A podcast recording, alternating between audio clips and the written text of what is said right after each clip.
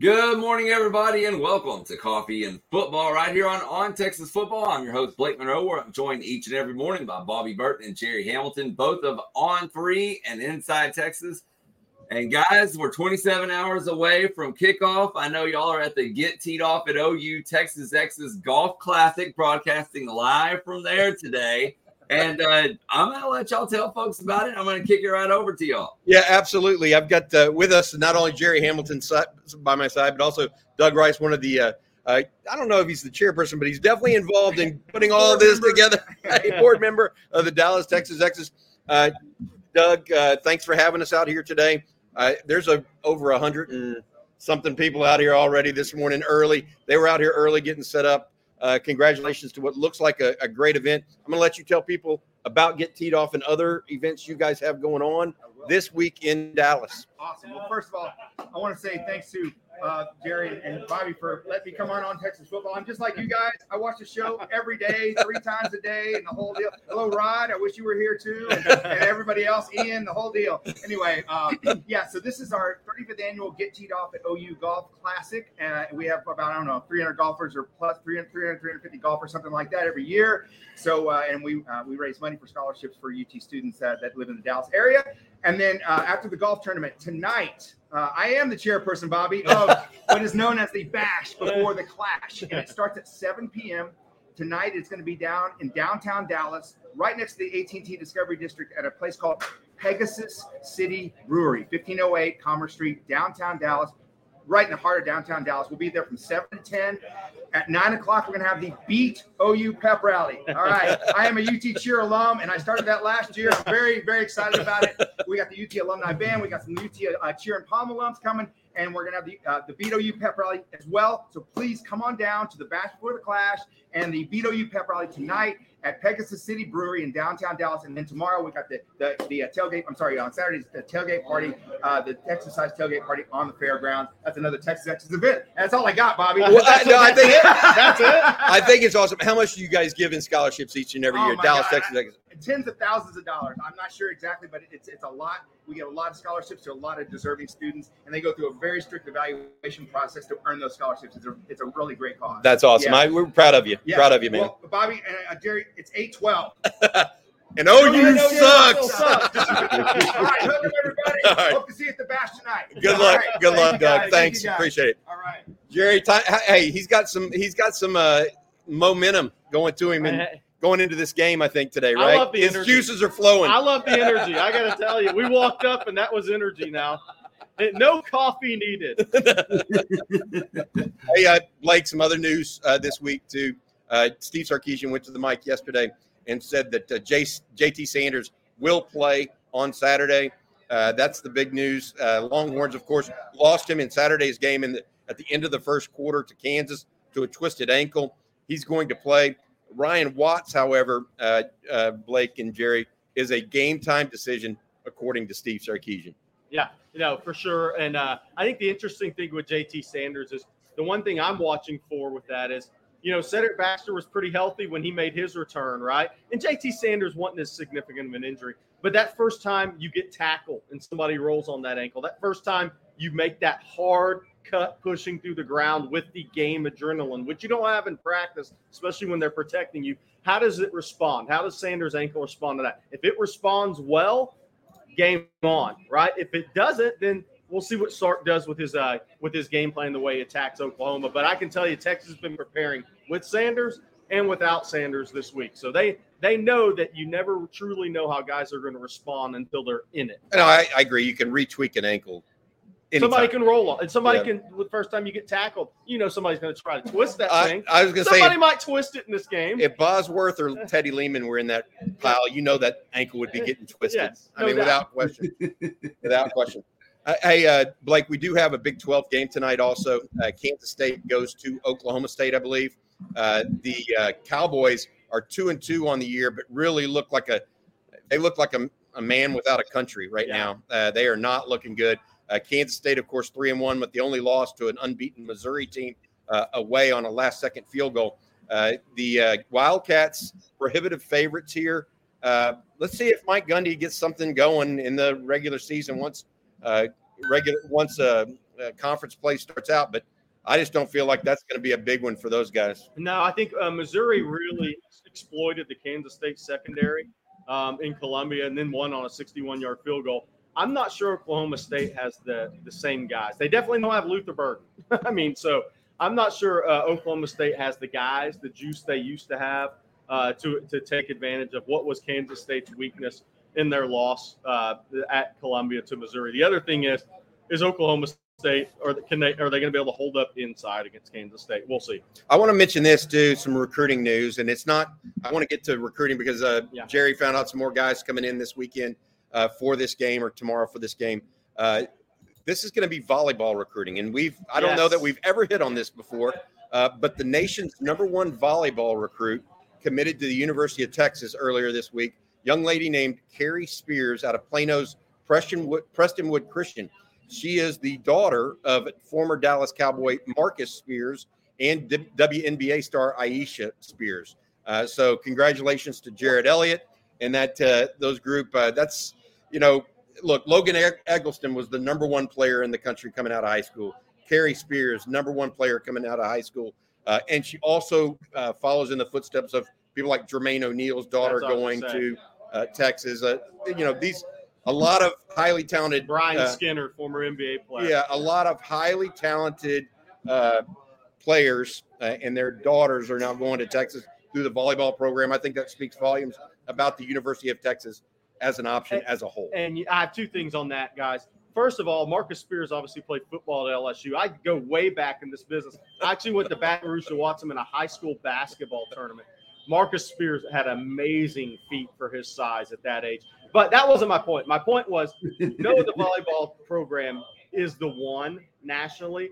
When Brian Skinner, former Baylor basketball player, NBA player, his daughter transfers to Texas from Kentucky. She's from the Katy area. And now Marcus Spears, who played at LSU, obviously, his daughter is going to the University of Texas. You mentioned Jermaine O'Neal. Obviously, that's a little different. He came out of high school to the NBA. But uh, pro athletes, former pro athletes, sending their daughters to play for uh, Coach Elliott is a uh, always a great sign, especially when they went other places. Some of the big names coming in for the uh, yeah. Texas OU game for from a recruiting perspective, in your opinion? Yeah, I think um, Harlem Berry is scheduled to be in the number one junior running back in the country. He's the number one all-purpose back. I'd say I'm not sure he's the number one true running back yet, um, but he's out of a private school down there in New Orleans. I went to see him in August. He's scheduled to be at the game Saturday. Uh, Justin Wells uh, reported that at Inside Texas. He's scheduled to be there Saturday. That's one of the big uh, recruiting battles in the Southeast. It's it's LSU, the childhood favorite, right? He's from New Orleans. It's Texas with Tashard Choice. He was at the uh, June 3rd elite camp when KJ Lacey committed. KJ Lacey's remained in contact with him. Then there's Florida.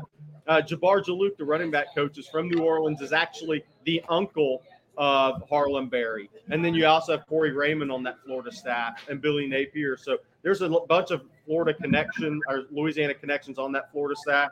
So that Harlem Berry recruitment, those are the top three. He was at Georgia. We won't count out Georgia, right? He was at Georgia a few weeks ago for a game. Uh, but it's big to get him in. Offensive line's going to be loaded. I was by DeSoto uh, practice uh, Thursday afternoon when I got in town. Uh, we talk about large humans, but I'm not sure there's bigger than Byron Washington, the junior offensive guard tackle from DeSoto. He's 6'7, uh, 380 to 390, what, whatever that is. Uh, hear the eyes of Texas in the background there. And, um, but uh, they're starting to get this golf tournament going. But offensive line, I mean, big time offensive lineman. Ty Haywood just added him on Inside Texas this morning from Denton Ryan. There's five Denton Ryan former players in this game Saturday. Uh, Ty Haywood scheduled to be in. Uh, Michael Fasusi, the top target, offensive tackle on the board for Texas and OU. He's from Lewisville High School. He's going to be uh, at the Cotton Bowl Saturday as expected. And there's a lot of guys. I mean, I, I just saw one of the best freshmen in America at DeSoto yesterday. Kid uh, Boobie Feaster, wide receiver, has 30 offers. When we talk about uh, what these games do recruiting wise, what they impact, the Alabama game, it impacts 2025, 2026. Most of the, the faces you're going to see, most of the recruits in the stands at the Cotton Bowl Saturday, they're all 2025, 2026 players. Some kids coming up from Shadow Creek, like Kobe Sellers. Bobby's a big one. You know, to a couple of Shadow Creek guys, two or three guys coming up from the Houston area. Not an easy trip on Saturday morning. You play on Friday night you're driving up Saturday morning to get to Uh, Dallas, you know, 9:30, 9 9:30 in the morning. Uh, but the group of 2025s attending the game, it, it's it's pretty high end as expected. All right, guys. Uh, there's something else I want to talk about, but before I get to that, I need to tell everybody about Caldera Lab. And with me always being outside, I know that I need to take care of my skin as much as possible. Caldera Lab's products help me do just that in an easy, time saving manner. I use the regimen twice a day, just as directed, and I'm already noticing results just after a couple of weeks. I'm telling you guys, it's the real deal. Caldera Lab creates high performance men's skincare products, and the regimen leads off their product lineup. It's a twice a day routine that transforms your skin. Excuse me. The regimen includes three products the clean slate, the base layer, and the good. The clean slate starts and ends your day. It's a face wash that leaves all skin type fresh. The base layer is your daily moisturizer that'll hydrate your skin and jumpstart your day full of confidence. And the good is your go to multifunctional serum at night that helps protect your skin and make it look tighter and smoother, as well as helps reduce the visibility of wrinkles and fine lines. One minute in the morning, one minute at night is all it takes to reduce your wrinkles, fine lines, and signs of aging. And right now, you can get 20% off with code on Texas at calderalab.com. That's right, 20% off at, with code on Texas at calderalab.com. Go check it out today and let it work for you. So I want to thank them for sponsoring and uh laughing at some of the comments there. But uh was too, Blake. one thing that I noticed this morning was that the line Vegas has dropped the line. It was at six and a half now at five. What are y'all's thoughts on that? I got to be honest. I, I think that uh, the money's coming in on OU side. That's all you can say. Um, and look, there are a variety of thoughts on this game. It's it's very interesting to me that the two biggest predictors of this stuff nowadays are the uh, college fan graph and the uh, ESPN FPI. Jerry, yeah. ESPN has uh, has Oklahoma a 57% chance of winning now, I believe it is.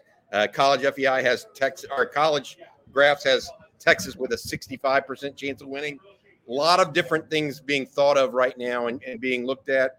Uh, you know, can Texas stop this uh, kind of pinpoint passing game that Oklahoma and Dillon Gabriel deploy uh, and uh, execute? That's going to be number one. If they can, uh, we'll see how it goes. but the Longhorns and Sooners, I look, I, I said it before and I'll say it again. ref, ref, ref crew was named. So, uh, the, the fact that money went down and JT Sanders said he was going to go yesterday, that's kind of interesting to me, actually. That kind of, uh, you would have thought it might have moved the other way, right? Yeah, I think I think the other thing is, you know, Texas is a known, and while Oklahoma is high in the FPI with the ESPN, uh, there's still a bit of an unknown, right? And, and I think that makes it very interesting um, as far as this game goes.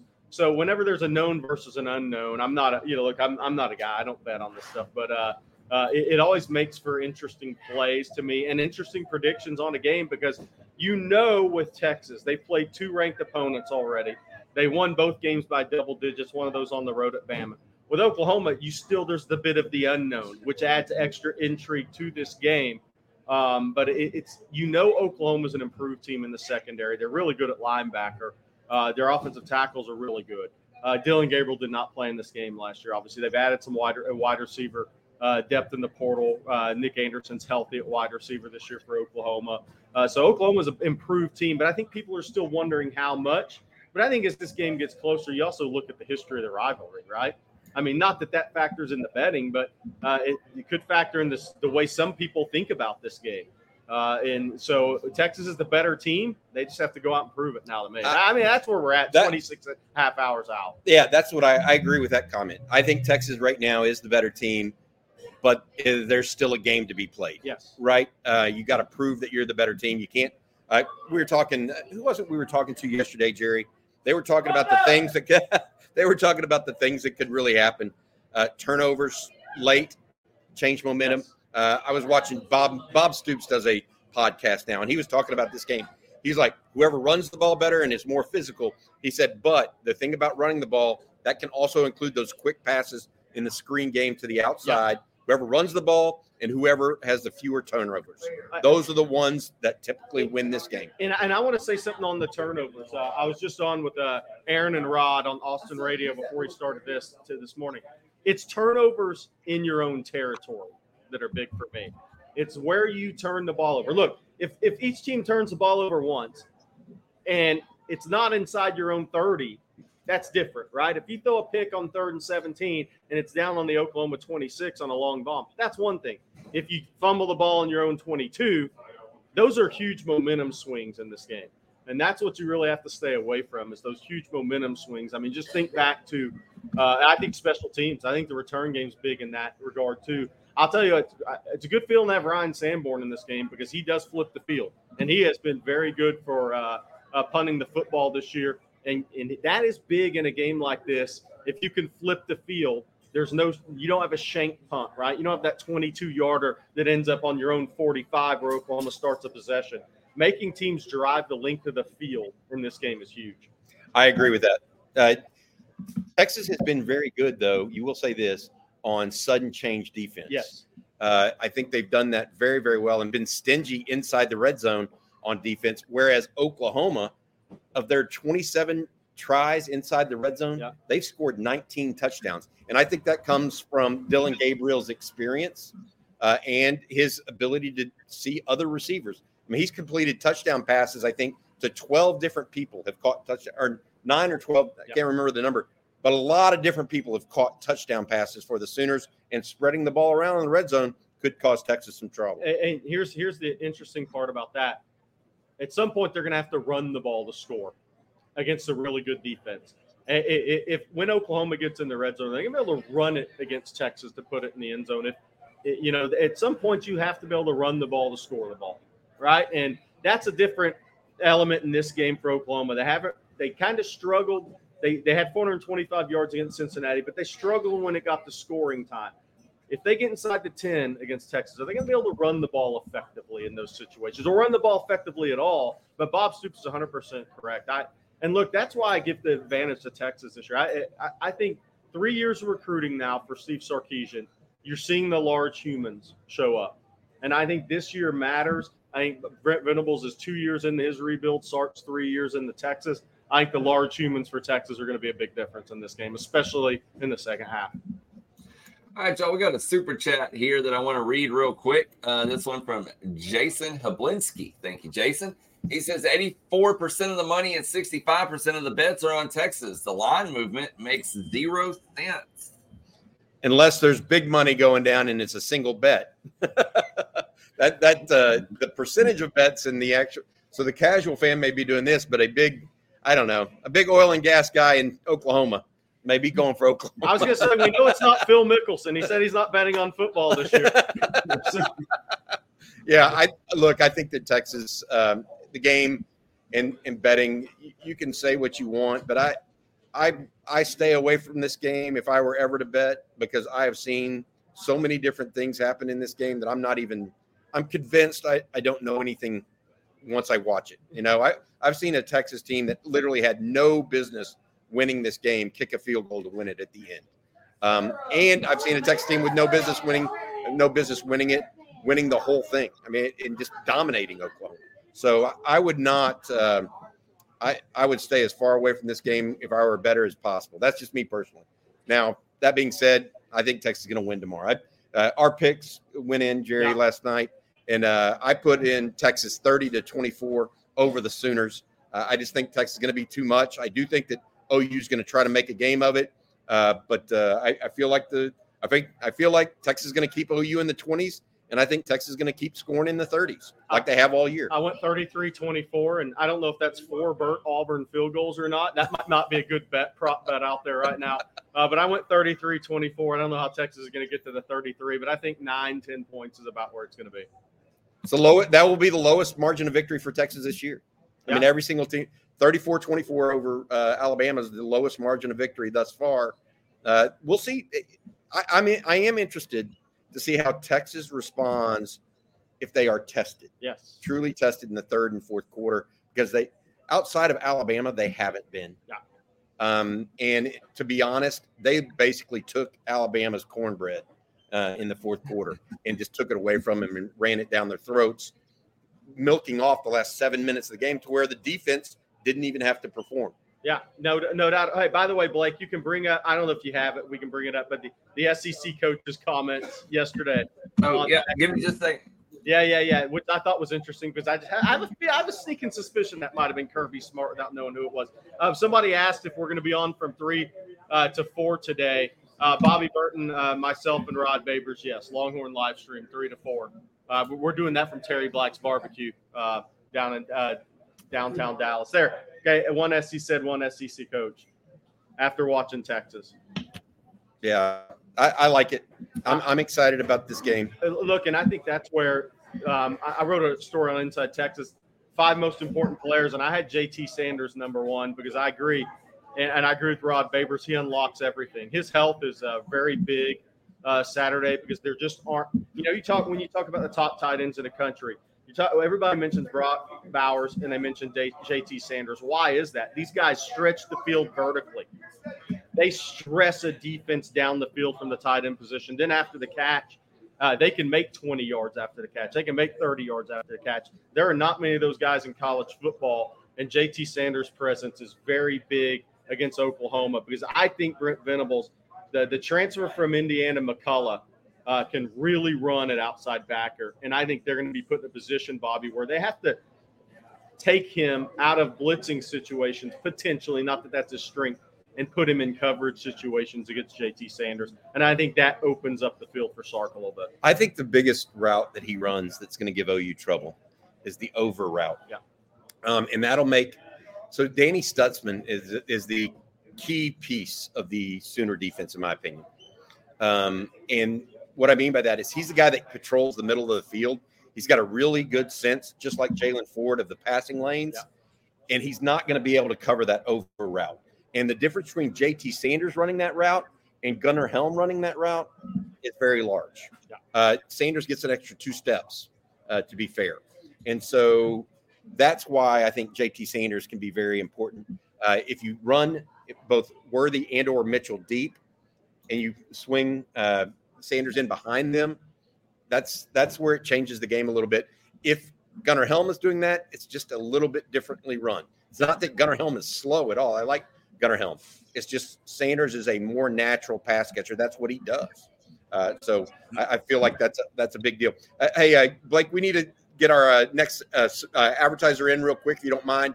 Uh, yeah. That is Jerry. You're going to read it uh, for Manscaped. Yeah, absolutely, guys. Uh, we're brought to you today by Manscaped, who's taken a step from Halloween to bring you your face the cleanest shave it's ever seen. So this season, no no need to toil and trouble. Manscaped's all new Handyman is the best way to get rid of that stubble. Featuring a compact design and next gen skin safe technology, the Handyman was designed to give you that smooth finish without stress and the mess and stress of a traditional shave.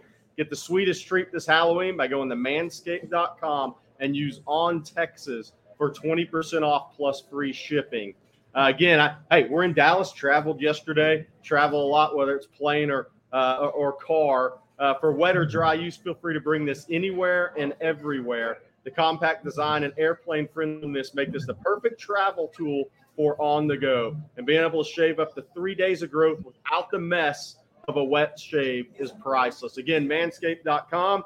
I brought mine on the trip. My son brought his on the trip. He's taking his first Texas OU game ever Saturday. We brought our Manscaped products with us to Dallas. Again, manscaped.com. Use code on Texas for 20% off plus free shipping. All right, y'all. Y'all, of course, are over there at the Get Teed Off at OU Texas Exes Golf Classic. That's where Bobby and Jerry are broadcasting live from. As I said earlier, later on today, they'll be over at Terry Black's. So a full day of excitement right here on On Texas Football. Um, but we got lots of recruiting questions. So I want to start with those for a minute. And Jerry, I know you answered the first part of this earlier, but for Too Broke to Pay Attention says, are there any surprise visitors that we might be able to expect? And I know you can't name names if there are, but Yes or no? Uh, not, surprise visitors. Nothing. Nothing we've heard yet. I, I, think a lot of the visitors in this game are going to be 2025 kids. Um, look, Harlem Berry's scheduled to be in. Number one running back in the country out of New Orleans, scheduled to be at the game tomorrow. Uh, we'll see if that actually happens. That's a LSU Florida Texas battle right now. Ty Haywood was just uh, we just learned about Ty Haywood out of Denton Ryan this morning, a top 200 offensive tackle in the country. I was by DeSoto yesterday, saw uh, Byron Washington, the 6'7, 380, 390 junior offensive tackle. I mean, all a lot of the big time offensive linemen, Michael Fasusi, they're all going to be at this game. We talked about that headed into the Texas Alabama game. Uh, you know, these games really impact recruiting in the next couple of classes, right? I mean, a lot of the kids in the stands in Alabama to watch Texas beat uh, uh, the Crimson Tide 34 24. They were 2025, 2026 prospects from Georgia, state of Alabama, what have you. It's going to be the same thing Saturday in the Cotton Bowl. It's going to be a bunch of the top juniors in this DFW area, some from Houston, some maybe from East Texas. Zion Williams from Lufkin's a maybe um, as of last night. It's going to be a bunch of the 2025s, 2026s, and even the best 2027 prospect in the DFW area out of DeSoto 8 electric wide receiver is going to be there. So that's where the majority of the recruiting, uh, the names you're going to see are going to come from. I, yeah, we're gonna we're gonna have a special guest here. think he's joining us right now. How you doing? How you doing, bud? Quan Cosby. Come on in, buddy. Uh, Quan's joining us. I can't sit down like I used to. the university. the university uh, had Quan come out and lead them. What'd you do in uh, the eyes today? A little Texas fight? Yeah, man. We got a little thing. We're, we're competing with those damn Sooners like we always do, and uh, we're gonna we're gonna we're gonna be louder, crazier, and all the above. So I'm gonna get this tournament started whenever uh, they fire it up in a little bit. Gotcha, Quan. Uh, you played in this game, obviously. Uh, appreciate you being here out here supporting Longhorns uh, today. Uh, the question I had for you is: Tell us a little bit about this game. Uh, what your feelings are. I mean, you almost went to OU. Now that was almost the team listen, you went to. That was it. Came down to Texas were, and OU. Listen, that's the cool piece. At the end of the day, we hate them especially once you once the final one getting the book, but you, we respect them, right? You know, um, but they win a lot. I mean, I don't even want to talk about certain levels of the Big 12 championship and all that, but uh, three and one versus those mofos. And if, um, if, if, Jamal don't fumble on the two yard line, four and zero, oh, Peter Gordon freaking fumble. Um, but no, man, this game is you throw out the records, you throw out all the above. But I tell you, the thing I like about this year is it feels a lot like 08, right? You know, you have two. Yeah. That game was so big, and whoever won it was probably we got screwed in the end, but whoever won it was probably going to either win the Big 12 or go to the national championship. And college football is better when that's the case. It's one of the best damn rivalries on the planet. So when both of them are relevant, good, ranked, um, and then you talk about this storyline, the exit of the Big 12 year, and we're the only two. So it is uh man, it's fun. Dallas is, is a great place this week. I the Quan, I, everybody is gonna remembers one play from you in this in this rivalry, and you know exactly. Have you talked wow. to Lendy Holmes so since you absolutely knocked him over here to say or whatever? And I'm of course gonna switch it up. And I was like, all right. And, I, and of course, the people, marketing people at the president's office was like, oh Lord. I was like, I, this is what I'm gonna say. Forget what you said. I'm gonna start. I'm Lendy Holmes' daddy, aka Quan. and they laughed their butt off. Was like, no, we can't do hey, that. look, if, if, that guy has bad dreams, I know what they're about. Okay? That's all I got to say. Dude, that doesn't leave the memory bank at man, night. I played okay? with uh, Oklahoma's Roy Williams at Cincinnati. Oh, okay. And and I asked him, I was like, dude, this is ridiculous. That dude won't talk to me, and because I've seen him at different charity events. And then I end up, he said, here, let me let you talk to his agent. He'll explain. And he said, every freaking year. It's not even about the Longhorn Nation sending them videos. He said his own damn fans send him that video. and I was like, good, I like it. It's like Joel Klatt and uh, yeah. and, oh, Andrew, and, Drew Kelson. and, and, Drew and Drew breaking his freaking jaw. He just got to give. Joel finally said something nice about him. He, I think he's having up there. PTSD's gone.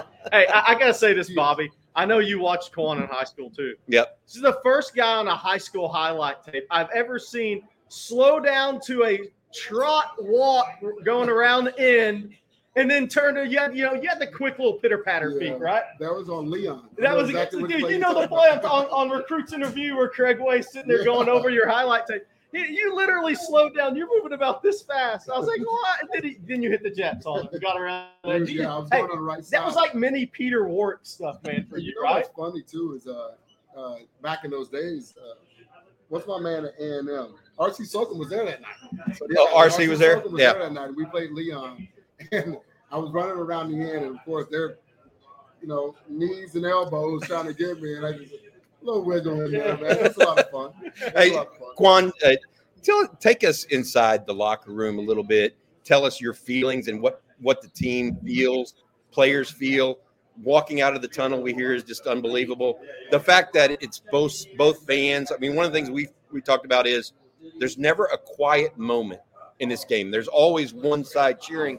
Usually, I talked to Diamante Tucker Dorsey on Monday, and he said, "Look, most of the time in most games, one side's quiet when something bad's happening, but in this one, everybody's yelling all the time." Well, even the- you know this fun little competition we're doing to cheer louder than them.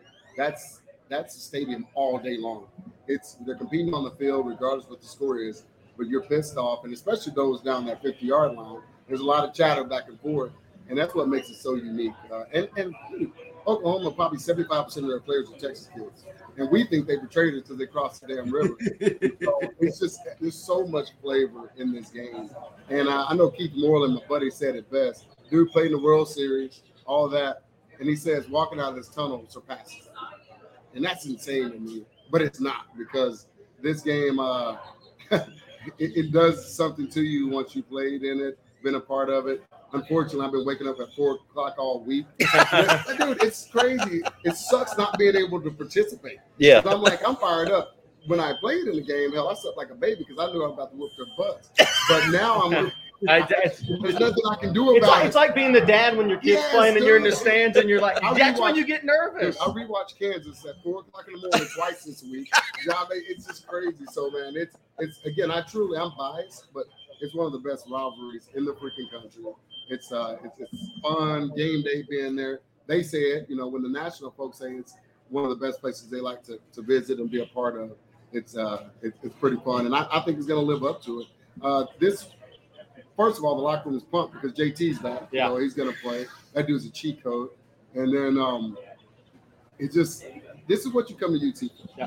Know, at the end of the day, you come to UT for these this week, these games, being number three in the country, and uh I, I like, especially lead, leading with our defense. I like the chance. yeah. I was going to say that. I was going to mention that. that You've watched Texas, obviously, Quan.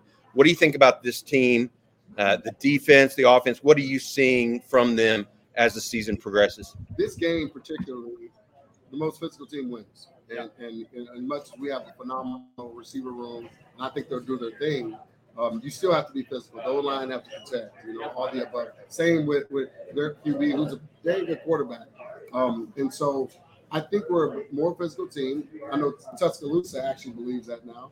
And um, and if we come with that level and that uh, Yeah. that energy, uh, again, I just I like what I see. They have what sixty some new players on their roster, and, and it's improved. right. But I, I do believe we still have the better roster. Well, and I was going to say, I- ask you this. Obviously, you're you're very close to it on a day to day basis. What how, what have you seen from your uh, your eye through your eyes start building this program that's impressed you? Well, Because you you were part of building Texas to what it was, so you know how it goes. the most impressive thing to me is how he did it. He built it from the trenches up. Yeah. Skill positions. We've actually had pretty damn good players for a long time. But if you can't protect, if you can't do the things to get that thing started, it's it, it's as good as nothing. If There's nobody to get it there. So he he, and even we've landed a couple more in the last few weeks. Uh, great linemen, uh, D linemen. They've developed guys. Yeah. So I think the comp- the combination of starting in the trenches and developing all positions is uh is, is we're we are in a place we haven't been in a long time. I mean, even our quarterback room, it's crazy. So um I'm so impressed with Sark. He reminds type guy who, who gets it done with, with our people, with our fans, with our alumni. And so uh I, I think we're in a damn good place and we haven't been there in a while, so it feels good. If it does feel good, Yeah, I think I think Texas uh, goes into this game as a five point favorite, but I try to tell people you can just throw that line out the window. It doesn't matter. Well, And honestly, this year in general, Vegas, it's always freaky how good Vegas is. I'm like, they know somebody in that Yeah. damn thing. But they missed a lot this year. Our game until I mean, they're just across the country, there's been a lot of non-coverage. And so the parity that maybe NIL and the portal, which I think is a disaster, but that is creating, it is creating more parity. So even before all that, this game, the hell with any line you could ever see because you just don't ever know. So um, I think um, Can we beat them worse? Sure. But we all know they can beat us. That's just what this game is about. Uh, they have a good team. Coach Venables, I go way back with him.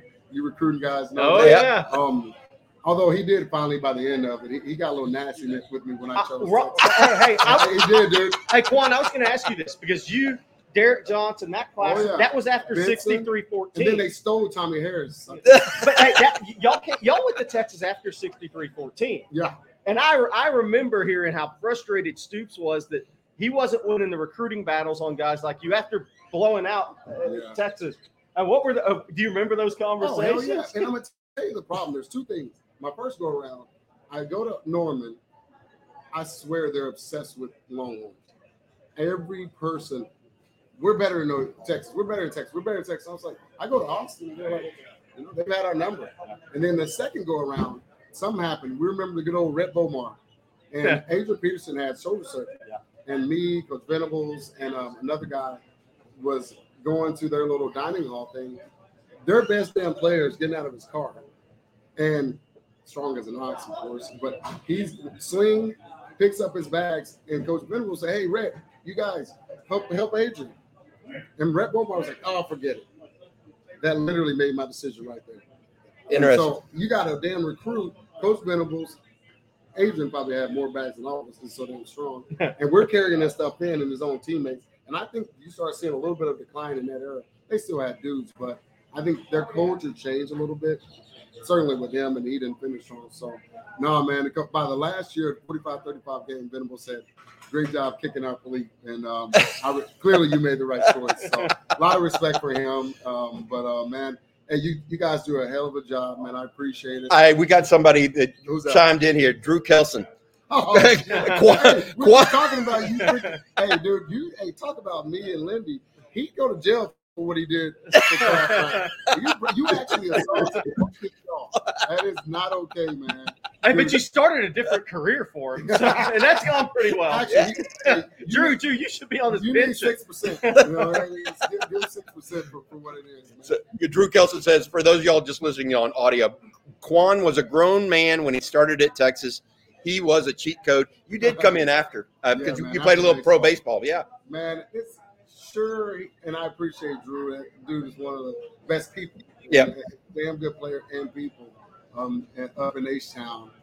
But it was iron sharper than iron.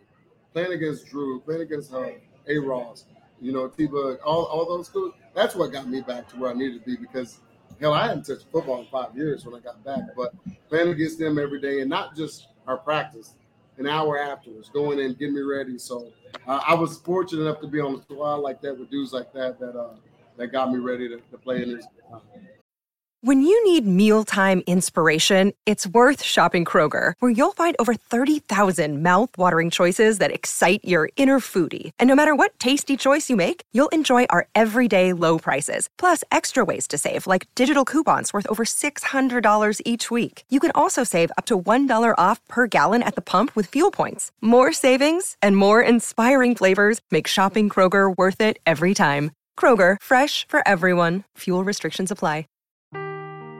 Seeking the truth never gets old. Introducing June's Journey, the free to play mobile game that will immerse you in a thrilling murder mystery.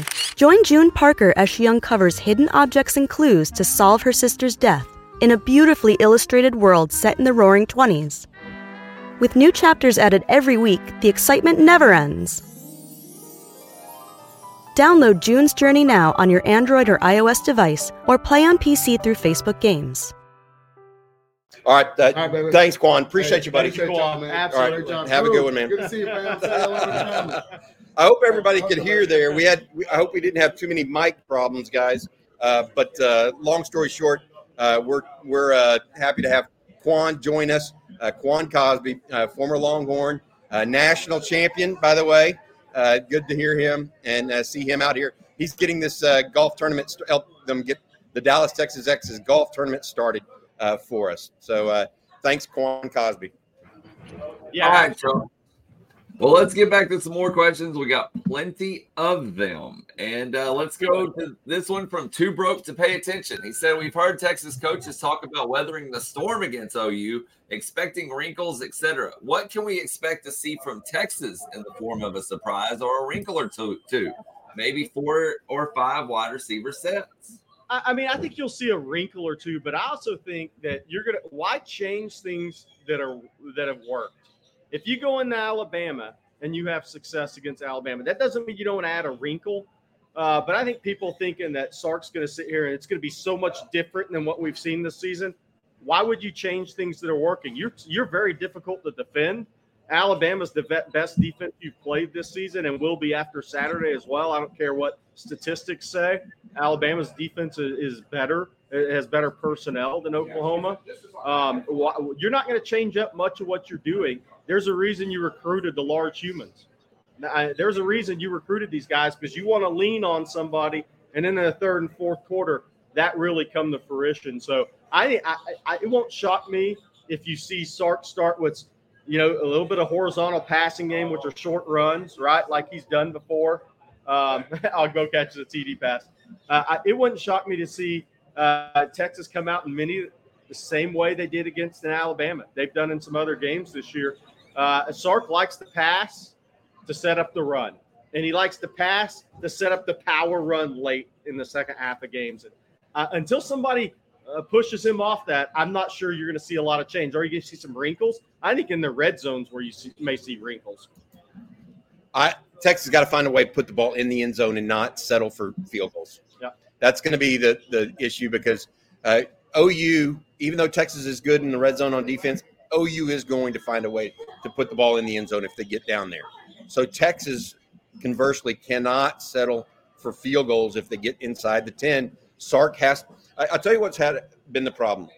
Texas on first down and goal inside the 10 has not had successful first down plays. No. They haven't made it second and goal from the four. It's stayed second and goal from the eight or nine. Yeah and that just changes your whole outlook. Now you can't run it in from the four. You know, well, it's uh. I thought so. What Sark said after Kansas, man, I got too cute in the uh, first half in the red zone. I have a feeling Saturday, knowing how this game goes, when Texas gets inside the ten, they're going to try to run the ball in their Big Twelve package and say, "All right, Oklahoma." This is the game where you man up and you say, and Stephen Sark, who loves to complete touchdowns in the red zone, is going to hand the ball to Jonathan Brooks and Cedric Baxter and say, all right, Oklahoma, what are you going to do about it? And then if they force them to pass, that's one thing. But I, this is a game where you where you run the ball in the end zone to win the game. Just think back to the 08 game. You know, the big run, Ogbonnaya down the sidelines, then Cody Johnson, Texas getting the push on along the goal line on that Cody Johnson touchdown. I think you're going to see Texas come out Saturday when they get in those situations, and Sark's going to call run plays, and he's going to challenge Oklahoma to physically stop Texas. All right, guys, we got a couple of super chats, and you're going to have to bear with me on this one from Trace Crutchfield. Uh, it's a three-parter. so he says, at the Texas State Fair, where the corn dogs delight, be it mustard, ketchup, mayo, Longhorn faithful will unite. Part two. And Bobby, Jerry, and Justin with their burnt orange all shucks remind us every single day that OU still sucks. Trace is on a roll. Is there a part three of this? There's the limerick. so in Dallas come Saturday at the hallowed Cotton Bowl, it's the Red River rivalry, and Texas will roll. Uh, hey Trace, you, like Trace, you need you want to write intros? that sound somebody needs to do the Matthew McConaughey voice on that yeah. one. All right, right. Jake Faust said Mayo. Jake, I think you've missed the whole discussion, but as a kid, I did put mayo on corn dogs. Uh, I don't think I'll do it Saturday just because I don't know who'd be taking a photo and posting it on this this uh, uh, coffee and football next week, though.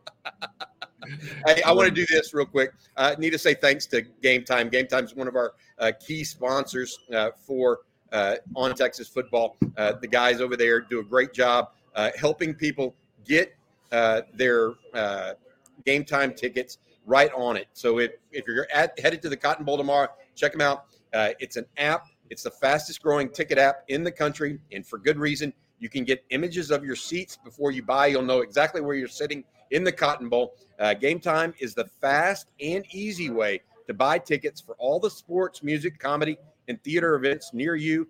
I've personally used Game Time for sporting events and concerts. Uh, I told y'all I've, I've used this for a World Series ticket with the Astros once before uh, for both myself and my family. So if you need last minute tickets, there's really no better place. Tickets are sent directly to your phone, so you never have to dig through your email. Download the Game Time app, create an account, and if you use code on Texas, you get $20 off your first purchase. Terms apply. Again, create an app, create an account, and redeem code on Texas for $20 off. Download Game Time today. Last minute tickets, lowest price guaranteed. Uh, the Cotton Bowl is calling you. If you're not, don't already have tickets, uh, get out there and root on the Longhorns. Uh, use Game Time code on Texas for $20 off. All right, so we have a comment here that I wanted to read from Sooner NCO. He says, I'm an OU fan, and I think it'll come down to the Texas O line. If OU can't stop the run, OU will not be in this game. Uh, and I'll add to that if they can't stop it early when the legs are fresh, that's a bad sign for Oklahoma. If Texas runs the ball in the first quarter effectively, that's not a good sign for Oklahoma uh, because Brent Venables is going to have to change his uh, uh, much of what he wants to do uh, defensively. And, and, I really think that's the thing. I, will say this again. Look, after last year, uh, after 49 nothing last year, Brent Venables cannot get on a bus and go back to Norman playing a conservative game. Oklahoma fans will boo him out of town. He's going to bring the kitchen sink in this game. They're going to do everything on both sides of the ball they can. It's a kitchen sink game after last year. You're bringing everything you have. I thought it was interesting that Rod Babers mentioned that, you know, Jackson Arnold, they've lined him up wide at wide receiver a little bit. You're going to see, and just to get it on film, what are they going to do with that Saturday? We're going to find out. Uh, but this is a kitchen sink game.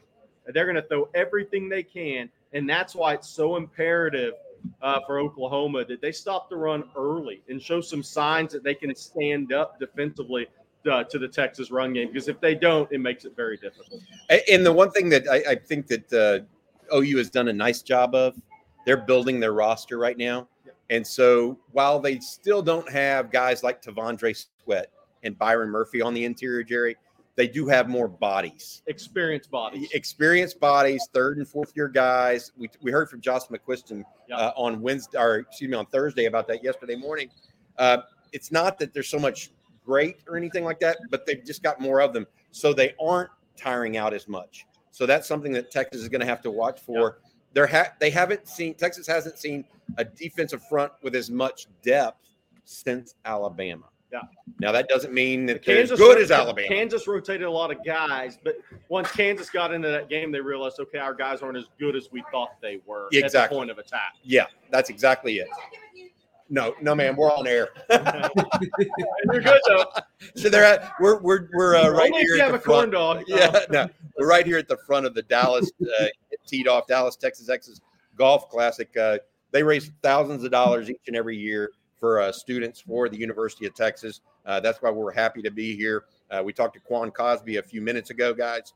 Uh, just a good time had by all, I think, right now. Uh, Blake, let's get back to some questions if you got any, bud. Hey, by the way, Mark, Mark Drell said the kitchen sink for Texas. Look, I, I expect to see more Johntay Cook as the season moves along. Because here's the thing Jordan Whittington's very good in his role, possession receiver. They can do a little bit after the catch. Great blocker, great locker room player, really been, really blood, sweat, and tears for this program uh, in Sark's build. But Johntay Cook has vertical speed. And I think as the season moves along, I think we're starting to see that. Texas is going to hunt some matchups and some opportunities for Johntay Cook. And I think Saturday is going to be more of those than we've seen to this point if the game kind of moves in that direction um, uh, for Texas. I think you're going to see them stretch the field vertically more with Worthy, um, with Worthy, Mitchell, Cook, and Sanders on the field at the same time. Absolutely. And test that Oklahoma defense down the field. They need to test the secondary. And that also opens up the run game. Yep. 300 plus golfers here today. That's a lot. That's a, that's crazy. That's how much support the Longhorns get. a lot of get. Pro V1s in the water, guys. All right, guys, we got some more hey, I'm not saying there's anything wrong with that. right, Dax Caleb. Said it. Dax Caleb says, Should we worry about JT and fumbles if his ankle's bothering him? He has put a few on the ground this season. Luckily, all have been recovered. You know, him and AD Mitchell seem to have be the ones most uh, prone to coughing up the football. Actually, uh, when they're running, AD has gone, or Adon, I'm sorry, I should say Adonai. Apo- apo- apologies I'm there. staying with AD. Uh, well, you have to call the man the way that, that he wants to be called. The, the the issue here is this. Okay, they have both fumbled the ball going to the ground. That cannot happen. There can't be those narrow misses today. The margin for error is too slim in this game. Uh, cannot have a turnover that is just frivolous. That's the one thing in this game. You can't just the, the ball has to be tight at all times. Can this game? I'm telling you, margin is too slim. Margin for error too slim. Yeah. Uh, Adonai, sorry, I'm Adonai Mitchell. I got you. You, hey, by, by the way, I gotta call you what you want to be called because you have two national titles. no pressure, Texas. He's only played on national champions. hey, ten catches for 141 last two last week too, Jerry. Yeah. yeah, two TD. All right, player. now we got another super chat. This one Starting from with- Jay by the way, Lee. uh, Adonai Mitchell is starting to be mentioned in late first round of NFL mock drafts, guys. He's going up the NFL draft boards during the season. Yeah. Yeah. PFF had him going to the Chiefs in their latest mock draft. All right. Jay Lee with the super chat says, calling it now. One of these guys has a remember forever type game. Cook, I agree. Baxter, or Muhammad. Uh, I would say of that group, I'm going to go with Baxter. I, I think he's going to get his chance early and often. They're going to try. Texas is going to try to establish the run. Uh, he is going to be a focal point along with Jonathan Brooks. Yeah, it's it's normally uh it's normally the guy you don't expect. Um, I'm I'm going Johntay Cook in this game. Uh, not for a UT boy uh, super chat. Uh, UT boy, I don't know if you saw post on Inside Texas yesterday. The picture in the DeSoto uh, uh, field house with the state championship uh, uh, on, on the wall. But uh, yeah, I, I'm going actually going Johntay Cook in this game. He's from DeSoto, homecoming. Uh, DeSoto won state last year. There's three DeSoto guys in this game. Um, and I think it's Johntay's been building for that big touchdown, his first touchdown of his college career. And I think with Oklahoma, okay, we got to stop the run. Oh my gosh, look at Xavier Worthy. We can't give him, we can't leave him in space. And AD Mitchell's coming off his best game ever in college. Oh, and there's the tight end from Denton Ryan who's moving well enough. Johntay Cook's going to get some favorable matchups in this game. I think he's going to have a couple of huge plays. So you take Cook, I took Baxter. That means it's going to be Muhammad. Well, and, and, and Ryan Watts, Ryan Watts can't go. Obviously, Muhammad's starting at boundary corner, and he's going to have the most opportunities of anybody. yeah, yeah. All Thanks, Joe Lee, for the super chat. That's right. And we got another super chat here from Fresh6473 says, Jerry Bobby, how confident are you guys in Maalik Murphy as a backup quarterback if he has to go into the game due to an injury to Quinn as Longhorn Nation knocks on wood? Well, I think yeah, I'm going to knock on wood right now. What we're talking about too. I I think that that is just a different animal. Uh, and what I mean by that is, I think your your offense uh, certainly gets shortened. Your everything you've practiced this week. I mean, while Maalik Murphy has been taking second team reps and running all that out, uh, we saw it last week with Jason Bean uh, against Texas and Kansas. It's just not. and the that was a very experienced quarterback. yeah. I mean, it's just not the same. And this is a big, uh, big uh, uh, venue to, to, to have that happen. Uh, but uh, if if he goes out there, the playbook will be shortened. Uh, the tech and the Texas defense better come to play. well, in, in, in that scenario right there, Brent Venables is bringing the house Yes. on every snap. Okay, let's let's get real. He is bringing the house in that scenario. And he should. Yes. Uh, and he should. All right, thank you, Fresh6473, for that super chat. This next question is from Gary Smallwood. He says, Bobby, why on first and goal? Why are we not in heavy formation with Murphy at fullback and just smash them off tackle? Hasn't been stopped yet. Don't understand Sark's thinking when inside the 10. I think he's doing it this week. I, uh, I we just kind of mentioned that earlier. I think this is where you're, what you're going to see Sark do this. I'm not saying with Byron Murphy necessarily. I think he's inside the five, but I think the Big 12 package. I think when Texas gets inside the 10, this is the game where you line up and say mono e mono. All right, Oklahoma, can y'all stop the power run? And I and I would add I would add to this actually one piece is that a lot of Sark's problems haven't been on first and goal inside the five. It's been on first and goal at the eight or nine. Yeah. Um, and where you have to pretend that there's a run pass option, and then the, the defenses are literally just loading up to stop the run. Um, and so, what does he do if it's first and goal at the eight or nine? That's going to be the one, not first and goal at the Right. four or five, because then he is doing exactly what Gary's saying, like he did against Alabama with Jonathan Brooks. Yep. Yeah. I think he's going to power run in this one. Needs to. We talked about confidence in Blake Murphy. Now we have a question about y'all's confidence in Quinn from R. Charnel. He says, Do you have confidence Quinn can hit the deep ball if OU sells out on stopping the run and short stuff? We haven't seen him hit it consistently since Alabama. Well, I mean, you're never going to hit a deep ball consistently, first of all. I mean, uh, even Jeff Blake, who threw it as well as anybody, will tell you that's not something you do consistently. That's there. There's a reason those are the fewest pass plays called. Um, the whole key is getting the favorable matchups. Uh, that's the whole key. Uh, the Alabama favorable matchups: Worthy one on one, Ad Mitchell one on one. What you don't want to be doing is throwing deep middle late. Um, I think what we've seen with Sark has changed the deep ball game, though. Um, Rod Babers and I talked about this, and Bobby, I think we were all in the same live stream. In that Big 12 personnel, they're running some really deep intermediate routes, and it's opposite hash throws. I think that's where you're seeing. Okay, so Quinn throws the deep ball middle, hash marks and in, throws deep ball tremendously well naturally. Deep right sideline has been where he struggled. Deep left sideline, he's pretty good at. So what has Sark done? I think Sark's adjusted, Bobby. When you have the matchups, yes, you, when you get the one on ones, yeah, you're going to take them. But when you don't have those one on ones, what are you going to do? Well, he's dialing up deeper routes out of the Big 12 personnel that may not be 30 yard routes down the field, but they're long 40 yard throws to long inter- intermediate completions, which are explosive plays. How many? How many uh, of them are twenty? How many people in college football throw twenty-yard curls? Nah.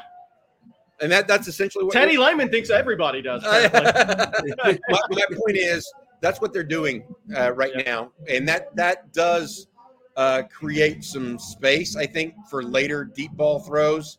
Uh, Quinn's throwing the ball well right now. Uh, I don't know that he's the best deep ball thrower, but to say he hasn't thrown it well, I mean, threw one to Johntay Cook that was on the money against Baylor. Yeah. they didn't really test him against Kansas because Kansas sat two two uh, safeties back and made Texas run the ball down the field, and Jonathan Brooks ended up with 200 and what 17 yards. Yeah. I mean, so you know, pick your poison a little bit, and that's what Steve Sarkisian wants as much as anything with this offense when he has those level of tools around him. Yeah, I mean, no doubt about it. And, and that to that point, I mean, look, it's going to depend on what Sark does. Saturday's going to depend on how Oklahoma plays them. But I'll, I'll say this again: um, I, the last thing Oklahoma wants to have happen is Quinn the Bill to have time, climb the pocket, and make the throw he wants to make. That that's not a winning proposition for Oklahoma Saturday. That's why I think you're going to see Brent Venables bring it. I think you're going to see more corner blitzes, Gentry Williams off the corner, the nickels, uh, whatever. I think you're going to see him blitz off the edge a lot in this game to keep Quinn from getting comfortable and Sark getting comfortable on those longer developing routes. The longer developing routes are an issue for Oklahoma if a quarterback has time to step up, fly in the pocket, and every that play to develop. That's not where you. That, that's a, that's a problem for everybody. That's not where you want. I mean. D- Dillon Gabriel is going to be a problem for Texas if he Exactly. gets enough time to throw. yes. I mean, that's just a that's a reality. Nobody's nobody's secondary is that good. No, no. a- a- Anytime a quarterback's patting the ball and you're a defensive coordinator, you don't feel good about it. Yep. Uh, we got a uh, super chat here. This one from Brian. And Brian says, You guys are the best in the biz. Brooks is about to put himself in the Heisman race 37 to 28 in Texas. Look, I'll, I'll say this: if Jonathan Brooks goes out and rushes for 215 yards again, and, and Texas beats Oklahoma, yeah, he's going to be he's going to start climbing the boards. He's going to be talked about. That's for sure. No way around it. Him and Quinn, Yeah. uh, by the way. Uh, that's interesting. I actually that score that score is not a bad score because uh, of course it has Texas winning. Right. But 37-28, that would put Texas right in the middle of their average. Yeah. A little bit more than what they scored uh, against Alabama. It would put Texas giving up more points than what anybody scored on them. However, OU may have a better offense Yeah. they've seen. Uh, it's right around the over under in Vegas. Not a bad, not a bad one. No, not a bad one at all. Yeah. All right, this next question from William Niche says, How big of an advantage do you think Texas has having the more cohesive team? OU has a lot of new players, especially on both sides of the ball. I think that's an interesting topic because, you know, talk about it's a revenge game for Oklahoma, right? 49 nothing last year. Revenge game, revenge game. They have 43 new players. Over half their scholarship roster wasn't even around for the game. So all they've seen is the replay of the game. But they don't have the absolute hate in their heart for getting beat 49 nothing last year. That's where the portal is so interesting, especially when co- new coaches take over these blue blood programs. You know, you rebuild this roster with such big numbers, whether it's high school or transfers, Bobby. These guys from year to year, they don't have that. Oklahoma, they lost 49 nothing last year, but 43 new players don't have anything to do with that. So it, it, it yes, Oklahoma has revenge on their mind, but for the D tackle Terry, who was at Tennessee last year, he doesn't know this game. He didn't even see it. He didn't see it. Yeah. He hasn't played in it before. So that's what makes this so interesting with the portal now in games like this, especially when these coaches come in and they're rebuilding programs. There's so much roster overturn from different directions, more in high school recruiting. Uh, but Texas more cohesive team. I'll say this: I think coaches players, coaches more than players, know exactly who Texas is. And I think the Texas staff and the Oklahoma staff still says Oklahoma's improved, but to what level we don't know. And even Oklahoma staff is waiting to find out Saturday. I, I will say this: I, am going to give a hat tip to Brent Venables. One of the reasons OU is five and zero oh is they are a more cohesive team this year than they are last year. Yeah. Just like Texas was a more cohesive team last year in Steve Sarkisian's second year than they were in Steve Sarkisian's first year. So both teams are on this trajectory right now. Venables is a good coach. Uh, I think he's got them playing in the right direction. He's got them more cohesive. The question is, does he have the horses to beat Texas on Saturday? All right, this next question from Shivam Patel says, "Hook'em guys, our D line should have an advantage over Oklahoma's O line. How many sacks do you think we have tomorrow?" They've only given up, I think, eight all year. Uh, or no, they've given up four and had eight, made eight. It's only that they have a quick passing game, uh, and I can guarantee you they're going to deploy that early and often tomorrow. Uh, they're going to try to do that instead of run the ball early, would be my guess, uh, because they they think running the ball early is going to be a, a, what I call DFF, destined for failure. Uh, given that, I I expect them to try to get the ball out quick uh, and kind of make that Texas pass rush delay a second uh, because they're going to be going to their flanks. But we'll see. Two, three sacks, something like that would be probably the number. I really look for pressure coming from the inside at Texas, whether that's uh, Jaylan Ford, whether that's Byron Murphy, T'Vondre Sweat, somebody on the interior they need to find a, a weak point in that OU front. Everybody looks, uh, or a lot of people look at sacks like uh, as the big third down plays, right? That end drives. I want I want first down pressures and sacks Saturday. Uh, you know, it totally took uh, uh, Baylor out of anything they wanted to do. Right? It's pressure on first downs. It's getting Oklahoma behind the chains. It's stressing them. That's where I want to see the pressure. That's where I want to see a couple of sacks Saturdays on first downs, uh, to where Oklahoma then has to adjust what they want to do within a possession. Get Oklahoma behind the chains. No different than Oklahoma is going to try to get Quinn and Sark behind the chains because Texas third and long is not very good this year. No. Now, I mean, that's key defensively. That's pretty simple stuff, but I think that's where I'm at. Well, they've done a good job.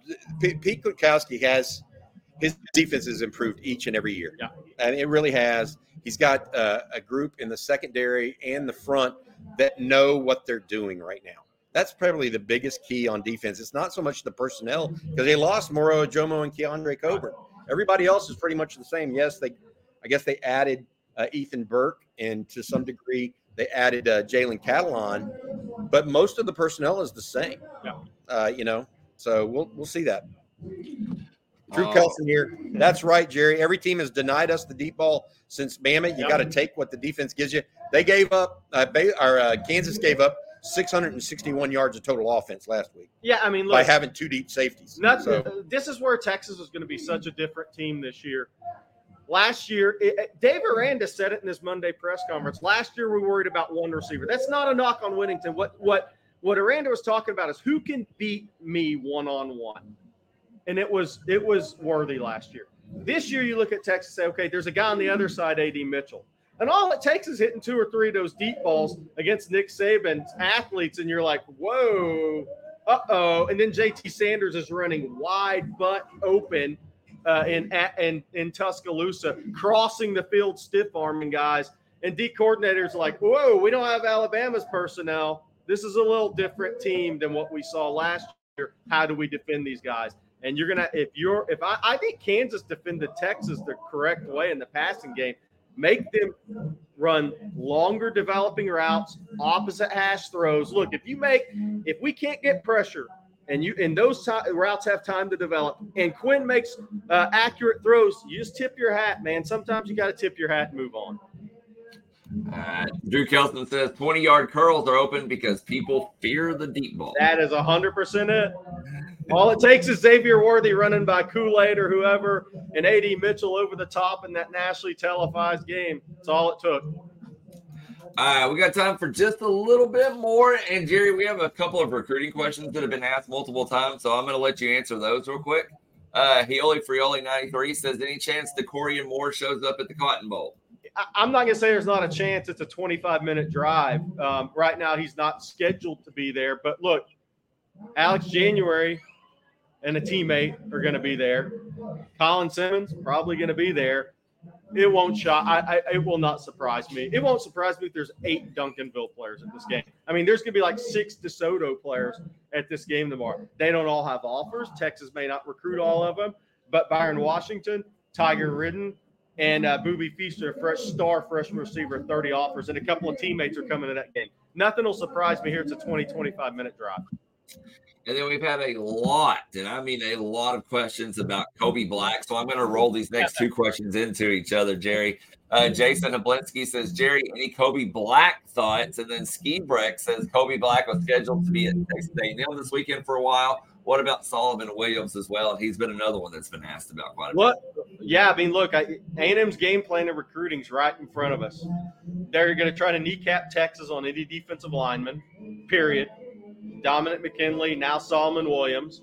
Smart by Texas A&M, in my opinion, when Texas headed to SEC. Kobe Black, look, the last thing A&M wants to see is Colin Simmons commits to Texas. Then they also get Kobe Black during the season committed to Texas. I mean, that's a lot of momentum, and that's two of your five stars inside the, the state line. So A&M's going to fight it as much as they can. I think Texas remains in a good spot with Kobe Black but A&M's not going to make this easy. Look, this is a great thing. This is why all this is fun for all of us to me is these should not be easy recruitments. If Kobe Black's an easy recruitment for Texas, Texas A&M's not doing their job. I mean, bottom line, if if if if Florida's not trying, uh, Florida State tried on Cedric Baxter last year. If there's not max effort put in these recruitments, these guys aren't doing their job, and they're getting paid hundreds of thousands and millions of dollars. You don't just let these kids walk to Texas as they're gaining momentum. If you're Texas A&M, same way Texas tried to fight A&M two years ago with that number one class. Uh, but Solomon Williams is interesting to me because he's from Tampa. He made the unexpected, unexpected unofficial visit for the Auburn game with his coach. Now he's coming back for an official visit the weekend after Texas with his mom. This recruitment's coming down to A&M Texas. We'll see which way it goes, but te- Texas A&M wins the uh, the uh, recency bias as far as visits go. That's for sure. Okay, well, we're going to switch back to some team questions. We'll take two or three more and then let you guys get on because you have plenty more to do today. There's a lot of chat popping up that Jalen Milroe's out this weekend now. Very interesting. Oh, what are they going to do at quarterback? Not good. That's not good at all. Hope for the best and expect the worst, probably. Uh, Brandon Huey with the super chat says, "What's more likely, a Catalon forcing a fumble or Johntay Cook getting his first touchdown?" Well, I think it's going to be Catalon forcing a fumble. Um, he hits like a sledgehammer. Yeah, he, he, caused one last week um, against uh, Kansas. Uh, look, those guys are going to be in space, and he's going to be running at them hard.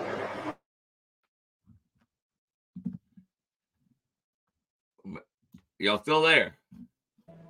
There we go. Yeah, we're here. We got, your, we got, your, audio back. We're good now. We had, a, we had a flyover, so we couldn't get it for a while. Yeah. Um, but I, I, Catalon, look, that'd be two weeks in a row with a forced fumble. Uh, the thing with Catalon to me is uh, we were talking about it on air with uh, Austin Radio with Rod and Aaron before we started today. who's seen more of the veer and shoot than Jalen Catalon? He practiced against it for three years. He's going to see everything and know everything in this game. He had his best games as a Longhorn against Alabama. I expect his best game as a Longhorn to be against Oklahoma. The more, the better his stats are, and I think he's going to play more in the biggest games. And I think this is a guy that knows this offense inside and out. And I think he's, Jalen Catalon's going to have a big game in the Cotton Bowl, his, which will probably be his only game in the Cotton Bowl. And then Russell Hinkle with the Catalon question says, I see Catalon and Williams get a lot of playing time. I think this is the game you unleash him. Do you all agree? Jerry hit it on the head for me. Uh, I think I think you have to play him a bunch. Uh, he has familiarity with the offense. I think he also uh, understands uh, what it means to play in big games. He's done it before. Uh, Derek Williams, you know, they've they've been they've not played him much in games they were concerned about getting beat over the top because he's a young guy. Uh, and so that meant they were concerned about him against Alabama and concerned about him against Kansas. Otherwise, he's played a lot. Uh, and I think that that's going to continue to be the case until they really feel 100% confident that he that he can handle the deep ball. And Oklahoma presents a different kind of uh, problem for safety than any previous offense they've had because Dillon Gabriel is good at throwing the deep ball. Uh, and that, or the second scenario is if uh, Kitan Crawford's now had a lot of opportunities, if he can't keep giving them up That's like right. he did against Kansas, that probably did not go over real well for a experienced player. I think we have a super chat here from Mike Gosnell. I want to thank Mike for that. He says, How has Gavin Holmes been performing this season? Will he be a great fit to sub in for Ryan Watts? he plays opposite. He doesn't. Su- he won't sub for for Watts. First of all, uh, Watts actually is, is a uh, the boundary corner. Holmes plays the field, uh, so he will actually play opposite uh, Terrence Brooks. Uh, Holmes has played very well that so far this year, though. Jerry, uh, he's had a good, solid run at it and has been going. You know, look, he he held down the starting spot. Yeah. And he's getting a roughly 25, 20 to 25 snaps a game. The fact that you're not hearing his name It's a good thing. Him and Terrence Brooks. yeah, thing. says says something. I, I I think what you could see this week is is that I one I think it's a game tailor made for Gavin Holmes. By the way, I mean the receivers are lined up wide outside the hashes, right at the numbers. Uh, it's a speed game. Oklahoma's going to test this field, test the field vertically. They're going to attack Texas vertically, assuming their offensive line holds up. It's a great game for Gavin Holmes, but I also think you're going to see Terrence Brooks maybe play both sides this week. You have to. You have to. Brooks is going to take on a bigger role. You're going to see him, him and Malik Muhammad on the boundary side, and Brooks play field side. Uh, so I think that's what you're going to see. But it's a game tailor made for Gavin Holmes this week. I, I agree with that because they're going to press deep. Yeah. And he runs well. Uh, he he's the fastest corner Texas has. yes. Okay, guys, last question for today, and it's the toughest one, no doubt. J and K Runaway says, How early you boys getting to Terry Blacks? I think we're going to be over there around two o'clock. Well, it's 920 right now. oh, whoa, uh, no, we'll, we'll get there around two at Terry Black's for sure. Yeah, it's round two. Please join us. I, I think we're going to go on air around two thirty. By the way, uh, Blake, instead of the regular three o'clock uh, today. So, uh, folks, uh, be aware of that as well. All right, Bobby. And then before we get out of here, I'm going to let you tell everybody you got that. But what about this weekend? What can we expect on, on Texas football? Uh, we're going to be wall to wall coverage. Uh, not only do we have uh, Jerry and, and Rod are going to talk a little uh, football quarterback room uh, around noon today. Uh, then we have the live stream this afternoon. Uh, Justin and uh, Joe come in with questions answered. Then I've got a Saturday conversation I've got to uh, do with uh, the great Paul Wadlington.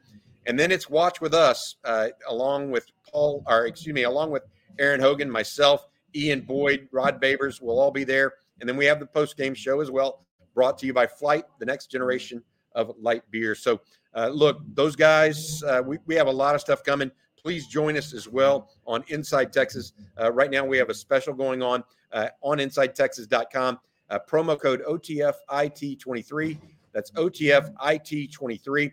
$1 for two months. That's $1 for two months. Just remember to select the monthly offer. And this is for only for introductory offers uh, to the site. Hey, uh, Blake, they, they won our last one last predictions. I, I'm at 33 24. Bobby, I think 30 24. What, what, what you got, Blake? Man, I, I don't think it's going to be as close as y'all think it is. I, I, I'm going to go 34 17.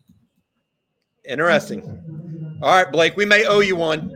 We may owe you a flight. All right, guys. Right. Well, that's going to do it for this edition of Coffee and Football. We want to thank all of you for tuning in. Thank you all for the super chats. As Bobby said, wall to wall coverage all weekend long right here on On Texas Football. So be sure to tune in for that.